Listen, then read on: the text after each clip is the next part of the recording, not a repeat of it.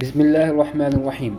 من أنا؟ أنا محمد بن محمد بن أبي بكر القلعي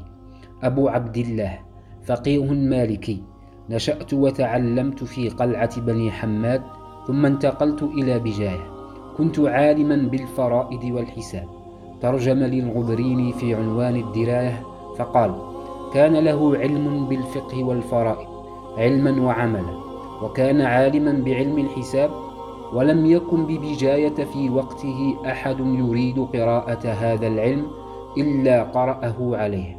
تجدون ترجمتي في عنوان الدراية في من عرف من العلماء في المئة السابعة ببجاية